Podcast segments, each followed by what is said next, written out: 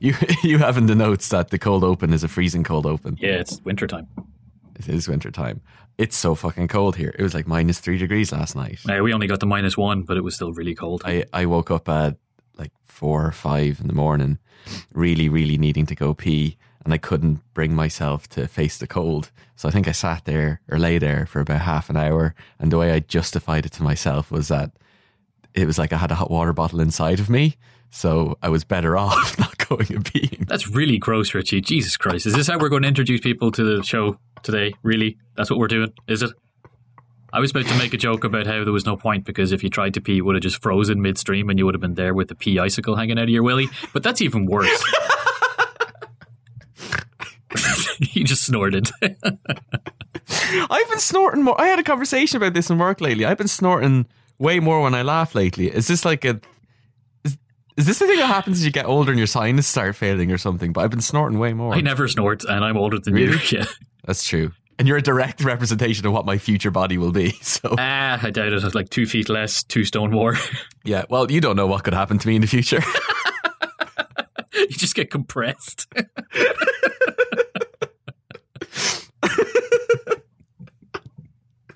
uh, that's a pretty good intro, I guess.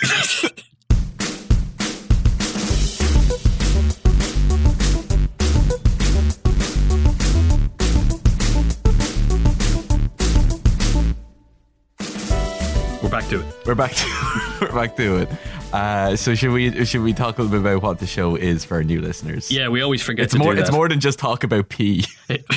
yeah, we, we- What was the last one? Farts, I think. God damn it. Oh God, we need to we need to relook at our we need to rebrand. Yeah, you need uh, less teal and more urine colors on the artwork. Oh, stop it! Stop it! Stop it! But what what is this show? What what what am what am what am? Two years ago, you sent me loads of drunk messages from America saying that you wanted to know more about politics and you thought, why just ask Steve? You should record podcasts.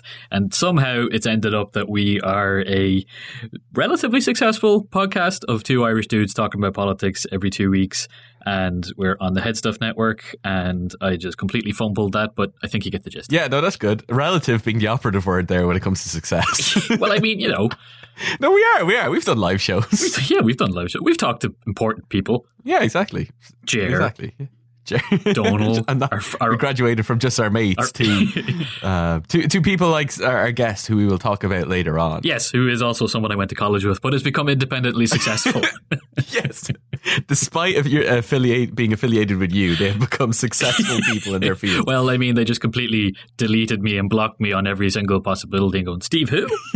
and then you started a fake Facebook account with a mustache over your own mustache and tricked her into adding you. yes, well, And actually how did. we got I her. brought, fa- I- I'm back on Facebook in a secret way, and it's got a picture of Hercules wearing a hat. So, Oh, well, that's not far off what I just said. So, yeah, yeah. Oh, is he catfishing people? and we have to tell the listeners there's some bad news about Hercules. oh, shit, no. He has hip dysplasia. what? Yeah. How, what does that mean So, for a puppy? It's quite common in Labradors, um, but normally you don't see the effects until they get a lot older. But poor Herc has been kind of showing them as he's got um, a bigger boy. He has been kind of waddling and slowly getting up, and like he used to do this thing where he would like really slowly get up on the couch as opposed to just hopping up, which we thought was hilarious. But now we realize it's because his back legs aren't developing right.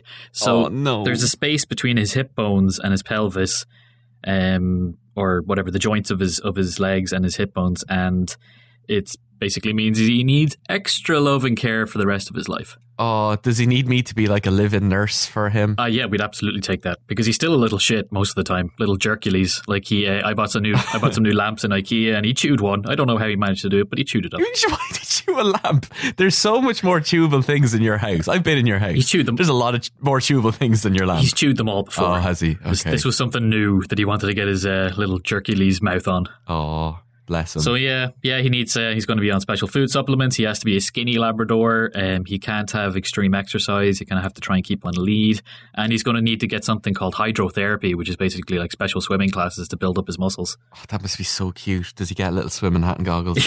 I'm going to demand it. oh my god! Send p- pictures, please, and we'll stick them up on the Instagram. Actually, yeah, when he's getting hydrotherapy, we'll can you take pictures? We'll put them up on at what on politics on Instagram. Absolutely. So I'm just If that's not motivation to follow us on Instagram, I don't know what is. I'm telling get I'm on it. telling all your listeners because I know that a large part of why you come to this is the photographs of the dog. So just to let you know that the puppy is a sick puppy now. He's going to be Tiny Tim for the rest of his life. Oh, But still, breaks my heart. we're going to make we're going to make him as happy and comfortable as possible. Like I said, he still doesn't realize that he's got this problem. He's still just a little shithead puppy teenager phase where he just sits barking at Ted while Ted just looks at him and like whining at me without telling me why. And then like, what do you wa- what do you want? It's so unfair that you have two dogs and I have zero dogs. Well- I know that we average out at having one dog each for this podcast, but it's the distribution is really making me sad. Yeah. Well, I mean, Ted's only half my dog. He's my parents' dog, so that's about it. Okay. Anyway, Still more than me. that's that's the news that people are going to get because we're recording this um, a bit ahead of time. oh, that's I'm going to be away on vacation, so we, we're not going to be able to do actual news. So we're giving you more important Hercules news instead. Herc dates. Herc, herc, herc, herc, herc, dog news. Um, let's try se- Pup dates. Let's- pup dates. let's try a s- pup dates. Pup dates, brilliant. Here we go. Let's try a it took segue. me a so little boys like puppies, don't they, Richie? Jesus Christ. yes. and you, little boys are considered youth. Yeah, uh, yeah, yeah, by definition. So somehow conversation switched to talk about youth politics. Sorry, I'm going to stop for a second. my girlfriend Kate is. I'm recording my room, and Kate's sleeping in the background, and she started snoring, and I don't want it to get picked up on the mic. Hold on one second. you snorted again.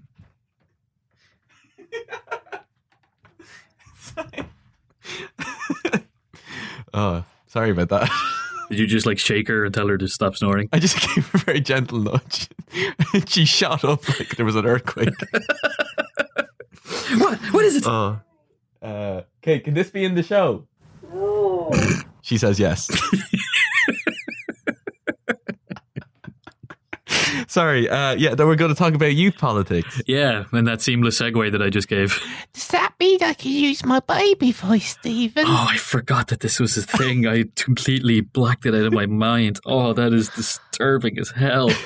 Oh, No, it's not, Stephen. It's adorable. oh the nightmares are coming back. Oh, Steve, let's talk all about politics, Oh. Stephen. This feels like there are tiny little babies crawling over my skin with your head on them. It's horrible. Oh, no, like God, like little that's- spider babies, but with Oh, your hairy it. head. That's what it feels like No. up and down my Okay, spine. you've ruined that voice for me. Good. So why why are we talking about uh, this, Steve? Because I thought politics was for big it was a big boys and girls subject, not not for little chidlers. Well, it is, yeah.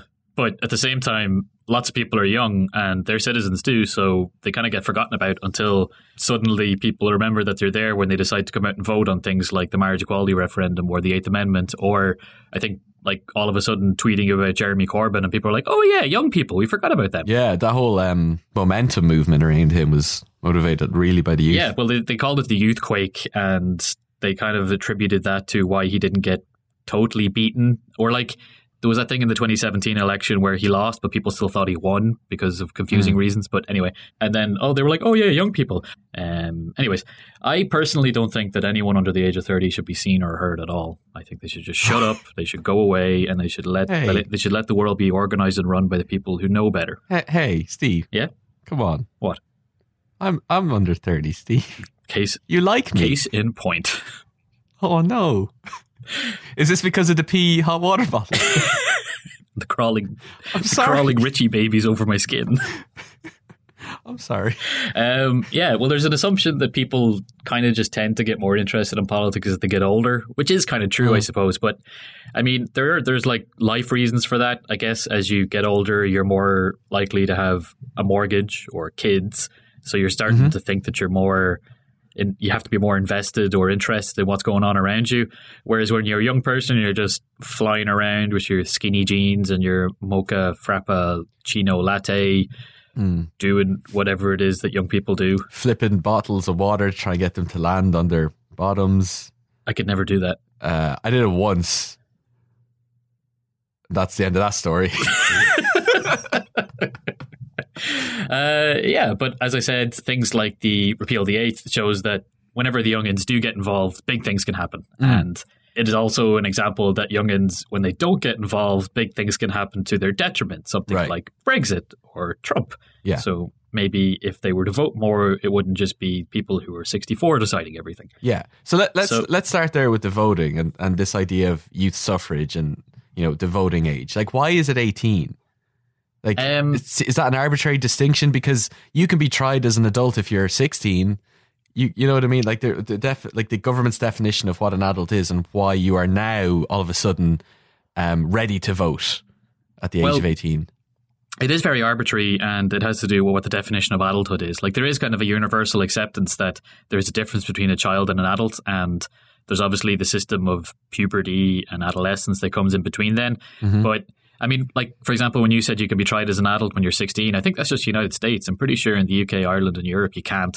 It just has, has to be 18. And even in the US, um, they have to give special circumstances and reasons for why they would be trying you as an adult for whatever particular crime it is. It isn't just a default. So it's kind of, it, the term is the age of majority. It's when you when you ascend from being a child to joining the rest of everybody as the majority. So it is kind of arbitrary. If you check the Wikipedia page, there's a list of all the different things. The biggest block is 18, but then there's other ones before and after. So, like in the Middle East, um, in the tradition of Islam, 15 in Saudi Arabia, but it kind of depends on when you physically show signs of maturity. Wow. So Which- do they check for chin hairs when you go to vote or something? Like what's Well, I think it's it's it's well, it's more gross than that, and you don't vote in Saudi Arabia. most importantly, yeah, good point. and it probably has more to do with marrying off young girls, Right. which is not good. No. And I mean, I know you're supposed to have you know cultural objectivity when you're talking about these things, but to be honest, it is kind of just an old tradition that should be gotten rid of, and Mm-hmm. you should really just wait until people are old enough to be able to be adults for those kind of things. Yeah. Um, just because you look like you're an adult doesn't mean you are. Uh, for some reason, it's 20 in New Zealand. I don't know why. They Mm-hmm. Okay. just decided that they wanted to be a little bit different down there. Um, probably something to do with the hobbits. And in the US, it's kind of split. So you can get a full driver's license and drive a Humvee at the age of 16, but you can't buy a bottle of beer until you're 21. Yeah, that's weird.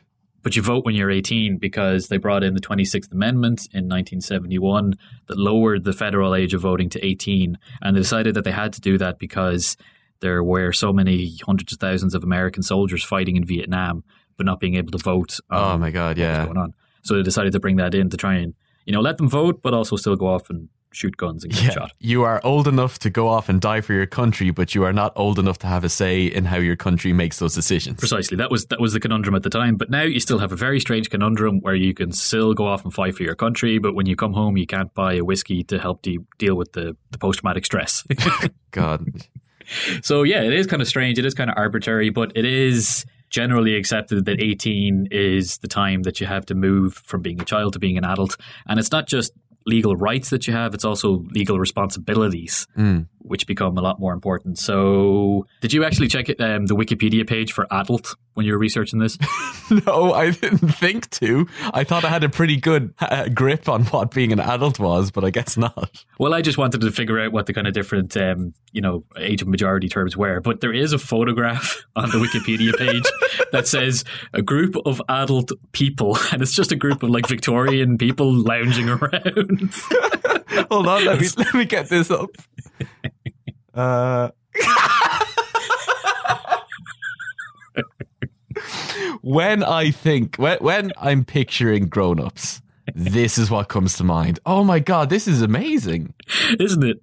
There's a guy there who looks like an off-brand Teddy Roosevelt. Yeah, I did notice that. It must be around the same time. That's a good look. Oh man, it looks like um like a really bad comedy troupe from the Victorian era. Doesn't it? Yeah, it does. It's pretty fantastic. It's like should or no, it looks like they're S Club 7. Sorry, I'll put a link in the show notes so everyone can get a look at this fucking wonderful picture. This is my favorite JPEG. This is my favorite collection of pixels on the internet now. Um, I was talking about the responsibilities. I just wanted Yes. to bring up something that I remember from last year that was fucking hilarious. But um, there was a 30 year old dude in the state of New York called Michael Rotondo who was being sued by his parents to try and get him out of the house because he was. He was basically lounging around and scabbing off them for so long, and they uh, they actually like they got to the point where like as as a family they couldn't work it out, so they decided to treat him as a tenant, and they gave him an eviction notice for like two weeks, which is the standard. And they like they they even offered to give him money. They explained the different things that he could sell to try and set himself up. He didn't, like, and he was like, "No, I don't have a job." so it actually went all the way to the Supreme Court of the state of New York. Oh my god. And the judge was like, You are a little prick. I'm going to treat you like a lodger. Get the fuck out of your parents' house right now. What was- he, like, there was video footage of him representing himself, trying to explain how he needed more time and his parents had responsibilities to him. Oh but no, the judge decided 30 is pushing it. Oh my god, that's it. That's hilarious. What was his name? Michael Rotondo. Yeah, Rotondo. Oh man, that's like that thing we talk about per- personomatopea. The person's name sounds like what they are. like uh, Bill Gunderson, who looks like a big um, middle-aged used car, salesman from Yeah. Idaho or whatever it is. Yeah, Michael Rotunda is the definition of persona oh, that's great. That's fucking good. That needs to be a movie, like uh, a movie with Steve Carell. That's brilliant. Okay, uh, youth politics.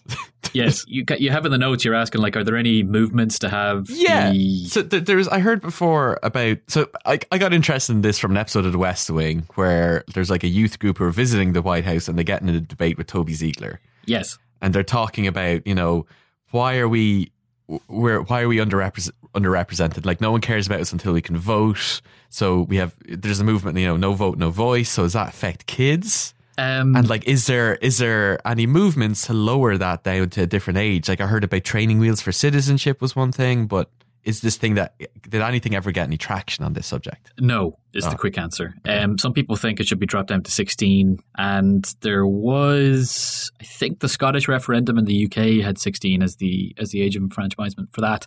But most people generally accept that voting is something that adults should do. mm-hmm. Um, some people have come up with the idea that maybe adults who have kids should get like a half a vote extra so they can represent their kids as well. But then people also pointed out that generally adults and their children don't usually get along on things like politics. Yeah. Usually ends up being things that they fight about.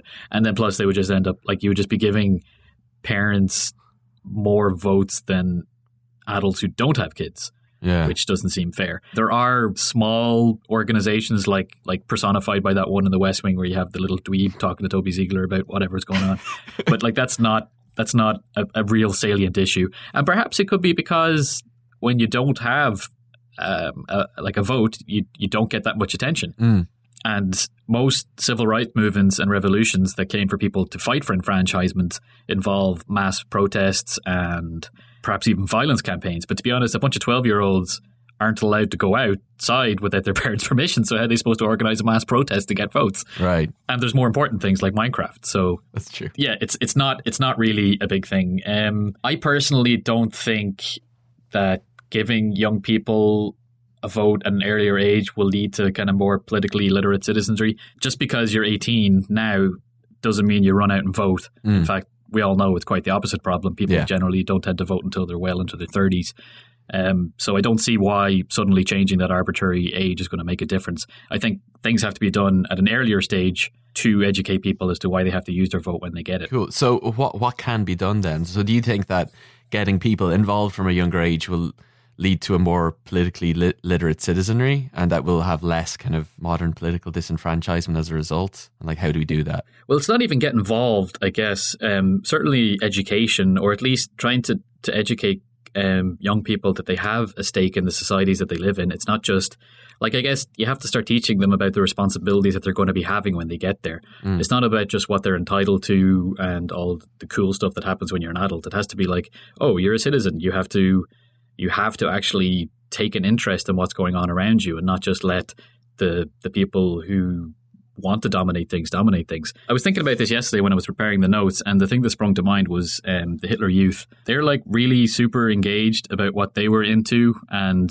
yet they, they weren't like active citizens in it. But I think that we should like take that evil, awful idea Mm. and use it for like democracy. So you should have like a, a democracy youth Right. And figure out a way to get people so super psyched about the idea that they live in a democratic country and they have all these these rights and responsibilities in the same way that you know you had all the Aryan kids jumping around and getting excited about the fact that they were going to join Hitler's army. Right. So more like raps about politics.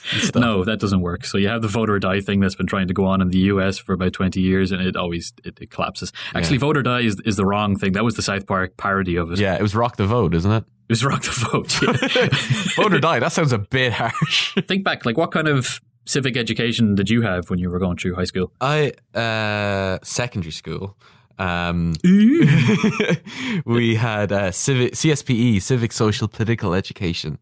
And uh from recollection it wasn't great uh, in terms of what we covered. I remember there was a lot of poster making for like there was a lot of okay, there's this local council issue or lot, basically a lot of making posters for things like recycling more. And I don't know, it felt like I was we were almost being talked down to a little bit. And I would much rather have been thought about like proportional representation and, you know, getting you ready for when you you know, because if we were 15, 16, learn about this stuff, it's not too long before you mm. you're of that voting age. So it's a perfect time to get you ready for your first vote. And when that came, when that age came around, I had no idea really. So I just felt, I felt like it wasn't really doing much. Just to bring it back to the question about lowering the voting age, maybe if you lowered it to 15 and you tied it in with an education that's happening and when you're still in the formal education system, then that probably maybe could be a way to actually get people engaged. So it's like you're not just it's it's it's almost like um like a like your driver's license test. Yeah. Like You've got it- skin in the game because there's an Yeah, actual exactly. tangible outcome here.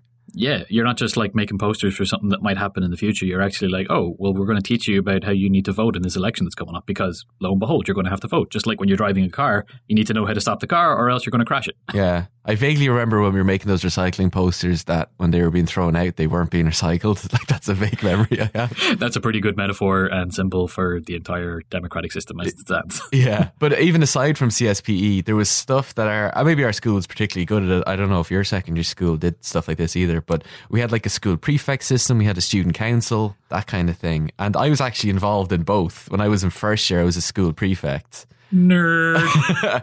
and then when I was in my final year, I was on the student council. Um, and this Isn't just the prefect thing, isn't that in Harry Potter? yeah, that's in Harry Potter. There's prefects and head boys and head girls. Okay. But uh, when we were in school, the prefect was just you just carried a you just did you just did grunt work basically. you just had to carry the roll call book to the office, and occasionally there was things where they wanted to get students' opinions, and they called all the prefects in. And I was given a badge, um, but the badge may as well have said, "Hey, bully me." So. bully me more. Uh, but there, there were those kind of vaguely kind of political thing because like I, I was voted prefect, like it was a, it was a some sort of democratic process, and same Was with this- school was this- council. Was this kind of just like nominating who you wanted to go inside the Wicker Man? Did the other kids just decide who they wanted to vote to bully? So then they decided it was you. I guess. Oh, ma- oh man. Oh, Sorry to burst your bubble there. oh, my whole childhood is crumbling around me now. This is like when I took you down off your pogo stick that time as well. oh man, I was. Uh, yeah, I've been talking more and more about that pogo stick recently. Everyone just keeps laughing at me about it. Need to take it Um, but yeah, no, so and, and then also like when we went to college, say we've talked about this before. The Mm. um, you know, student coun- the student unions and the like. You and me are on the society life committee.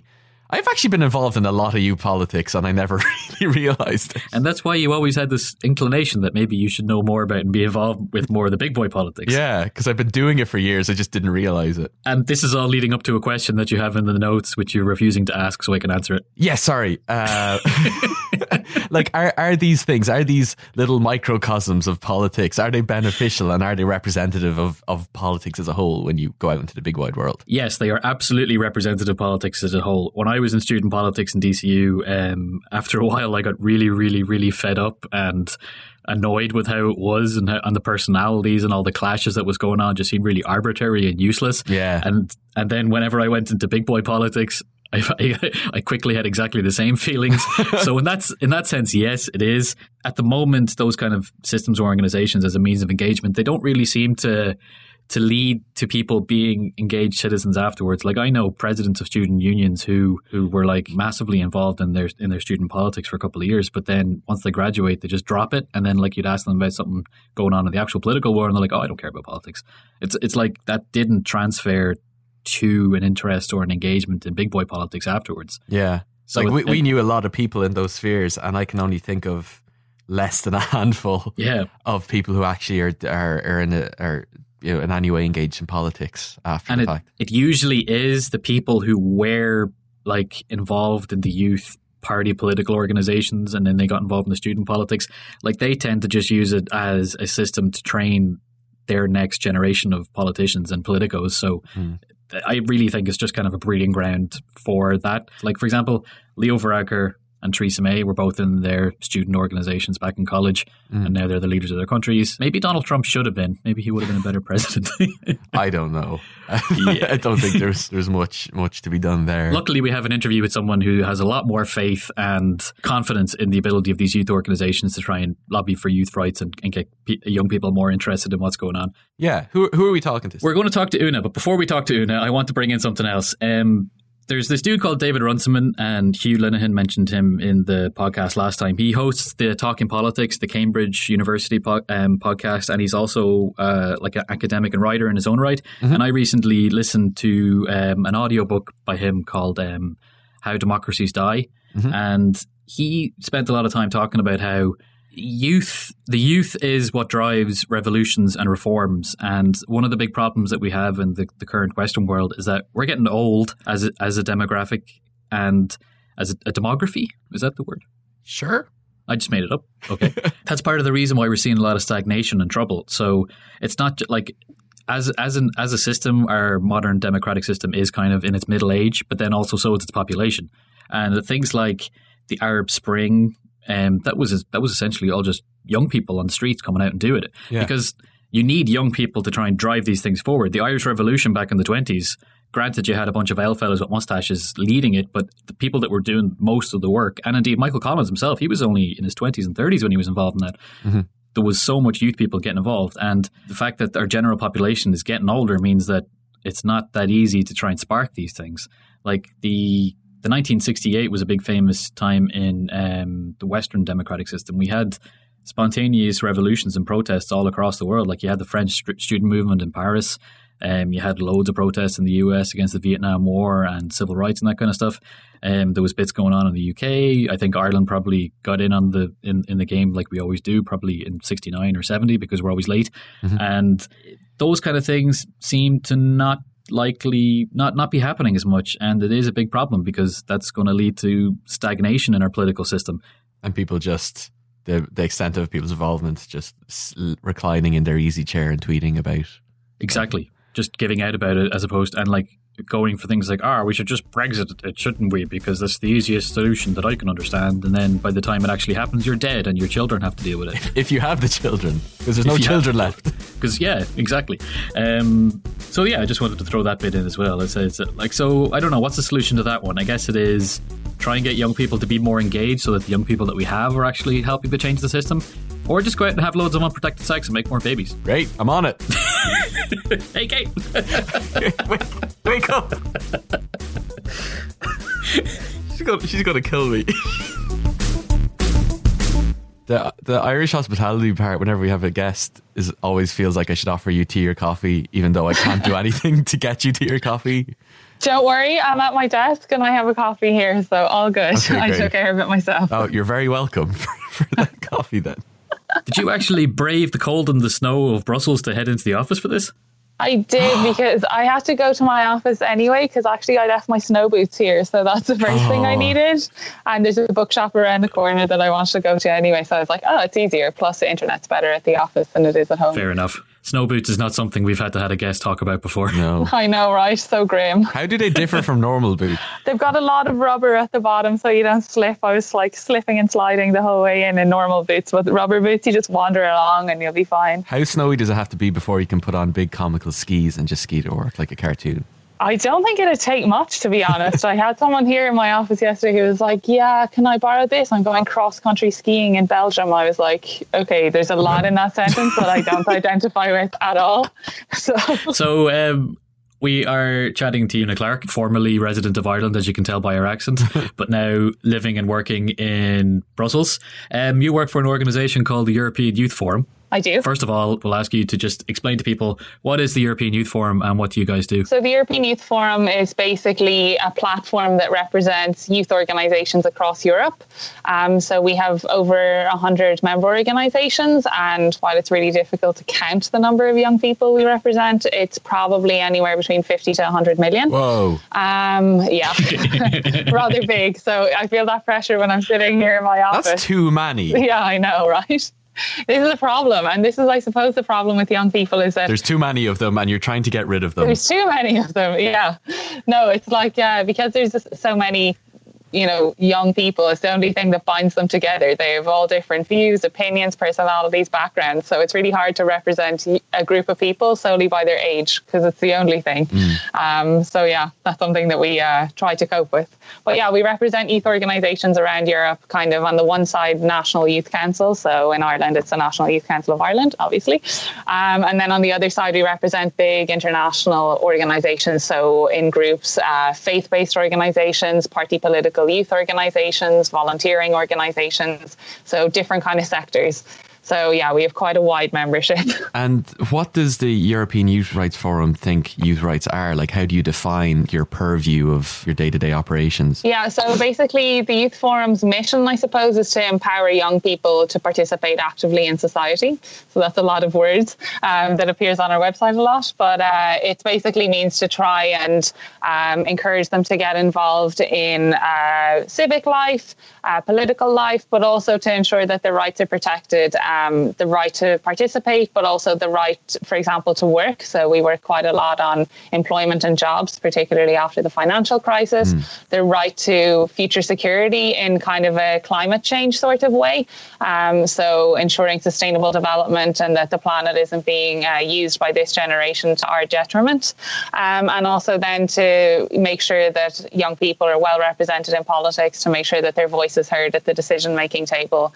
Um, so yeah, quite a lot, a broad range of things. Um, but as I said, we work here in Brussels at EU level. So we focus mostly on targeting the EU, UN, and also the Council of Europe. And what kind of split between like in terms of the work that you guys do, what kind of split is it from trying to motivate young people to to recognize their responsibilities as citizens compared to lobbying for their rights? Um, I suppose we do kind of we work up and we work down. I mean, it's interesting for us because it's very strange. You represent, as I said, this huge number of young people, whereas we don't per se meet so many of them ourselves here because we have quite a lot we have layers of membership you know. We have the national youth councils and then they have their own members who have their own members. So sometimes we're five or six levels away. Um, so we do try and provide material and things like that for actual outreach to young people and to talk about you know what the what the responsibilities i suppose are. But we also do quite a lot of making their voices heard here. It's kind of a difficult one because um, often we see that the responsibilities are maybe expected of young people, kind of the so called snowflake generation, um, but their rights aren't recognized on the other side. So it's kind of about balancing the two. And do you have any specific examples of issues or policies that the European Youth Forum has been directly able to affect? Yeah, so for example, one big thing and the most obvious, I suppose, issue that we work on here in Brussels is Erasmus. You know, the story, it's most, for most people, it's kind of the classic I'm in a university and I go um, to another country to study in another university.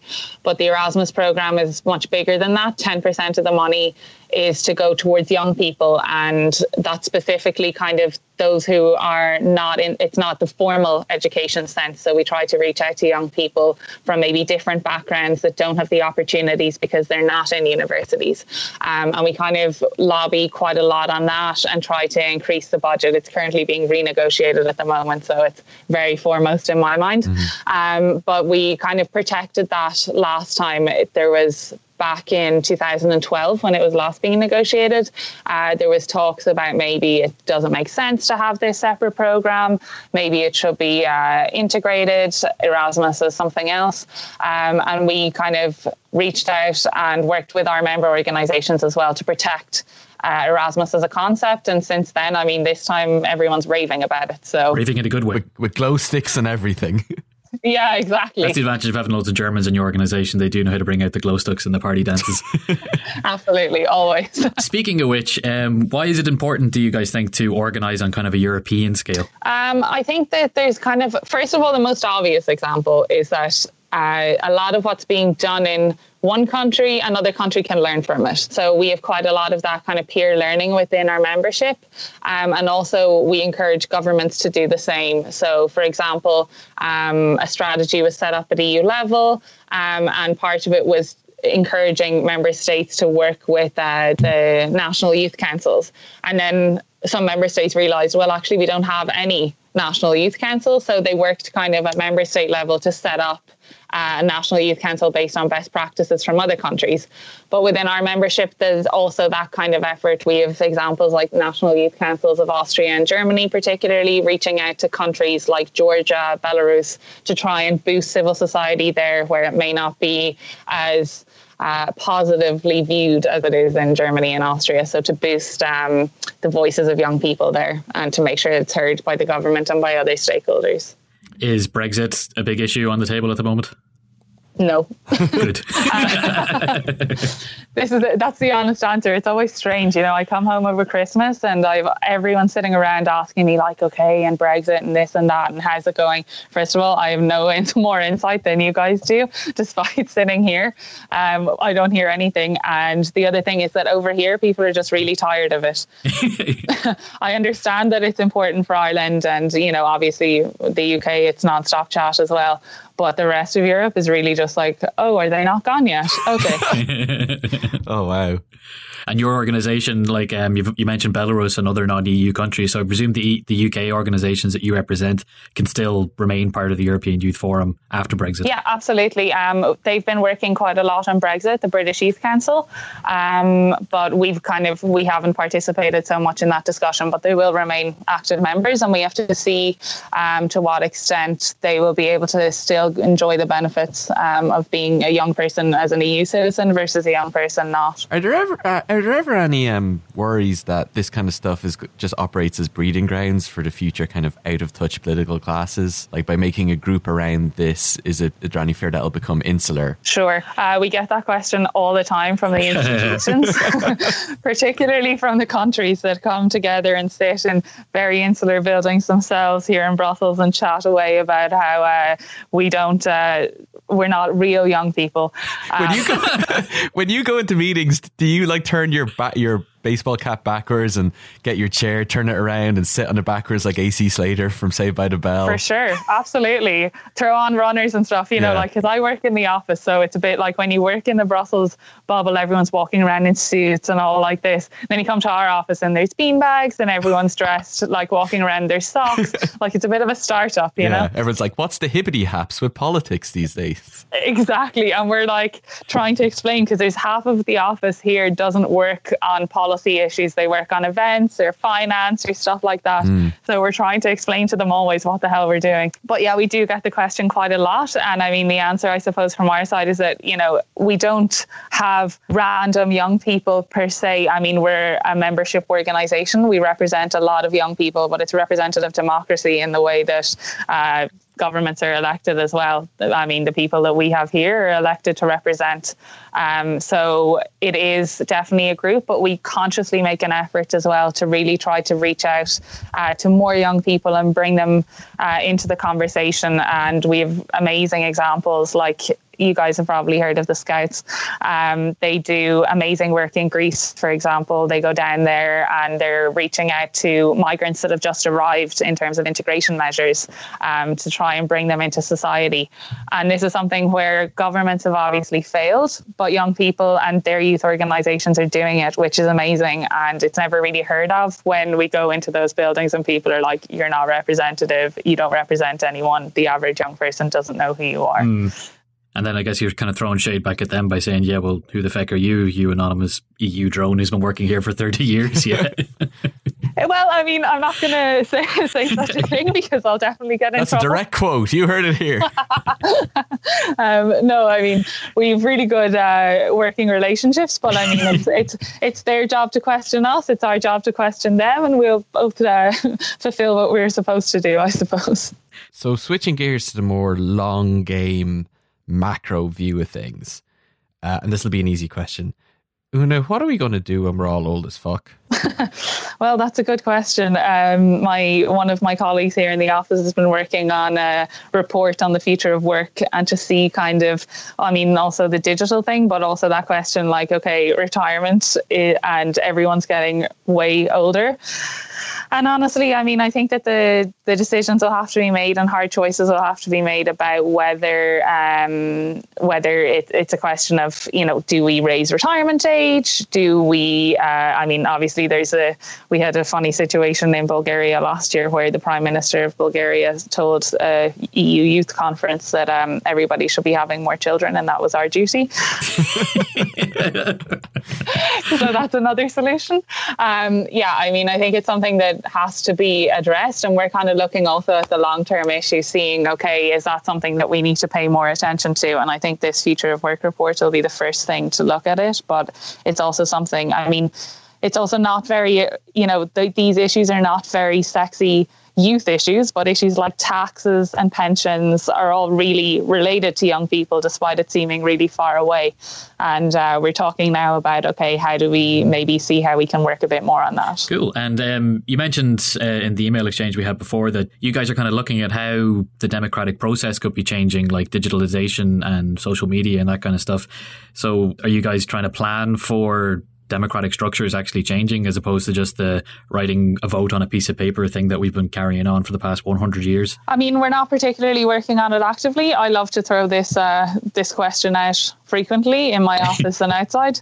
Um, but I think it is a thing that, I mean, if you look at how young people engage, we found out that young people tend to engage more on single issues. You saw that in Ireland, people went out in huge numbers to vote on repealing the eighth Yeah. and for marriage equality but then still don't go out and vote in general elections. Um, so the kind of question there is like if young people vote on single issues, but they're being asked to vote on a whole range of issues at the same time, is that a system that's fit for purpose to reflect how young people interact? Does it take account of social media, disinformation, and new ways of getting information? Um, these are all questions that I'm throwing about.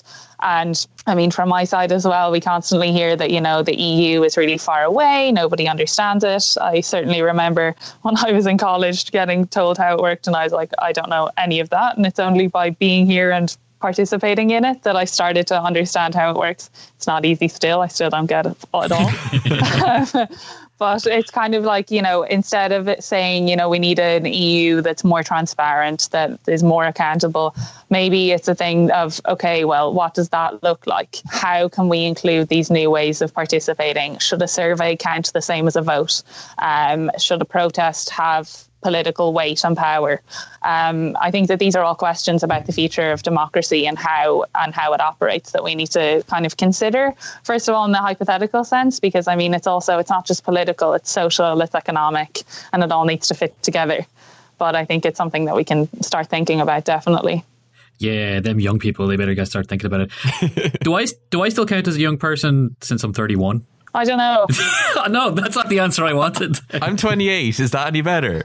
Well, I'm 28 too. So, Okay, so we're kids. um, we could, let's both agree yeah, that we're, we're children. kids.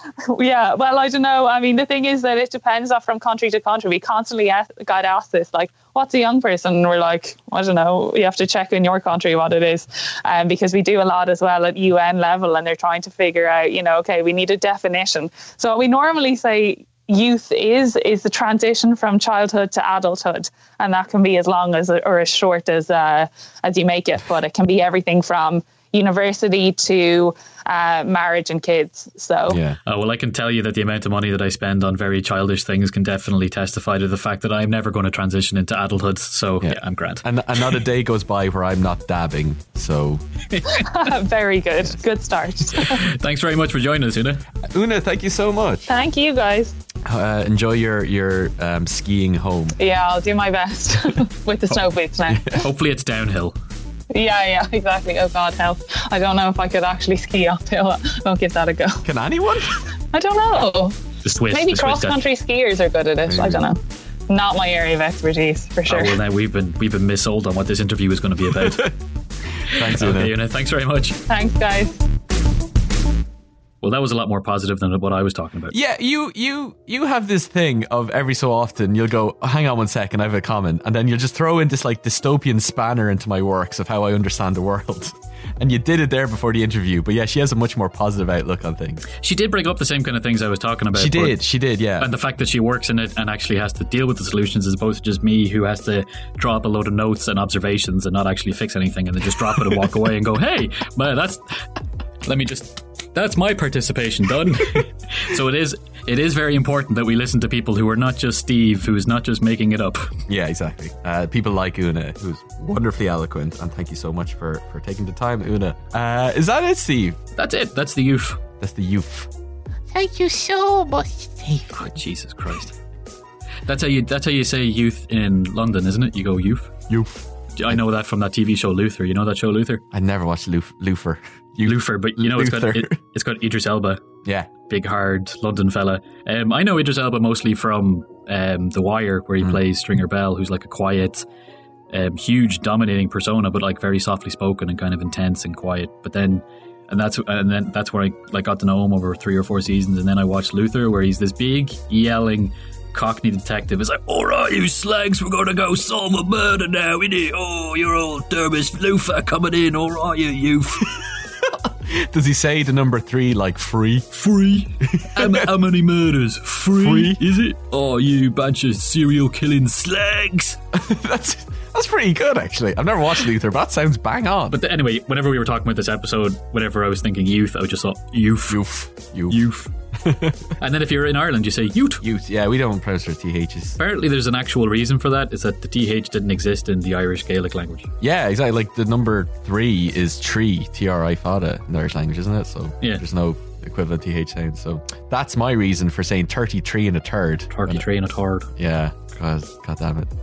Uh, what now? Okay, yeah, uh, at What on Politics on, on Twitter and Instagram.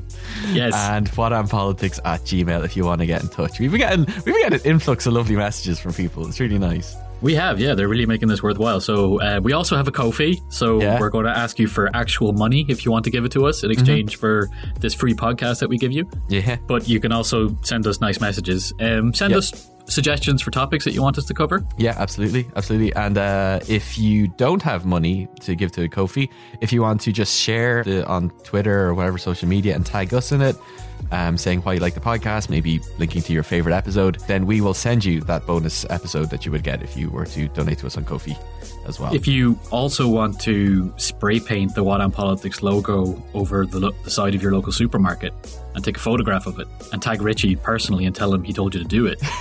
maybe don't. Well, actually, hold on. If you can get the font right, then yeah, go for it. but I don't want any off-brand bullshit. Never mind the vandalism. That's what's that's what you're concerned about. Yeah, I think the font is called Mary Filled or something. So if you want to use that as a reference, use it. Use a teal background, a nice white, a little bit of a drop shadow. Going back to per, um, pers- persona Matapeya, is that what it is? oh my god, per- uh, persona matapeya. What would Mary Filled look like if she was a real person? Mary Filled owns the worst bakery in London.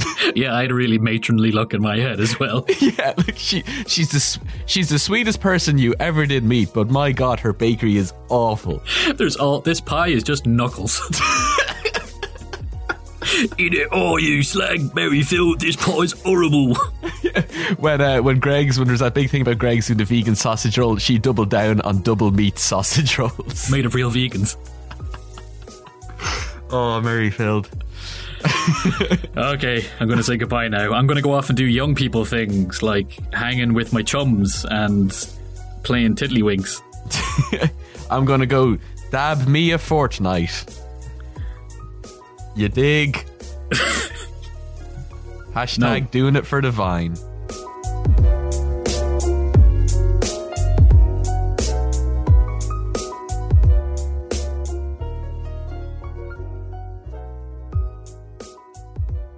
This has been a production of the HeadStuff Podcast Network.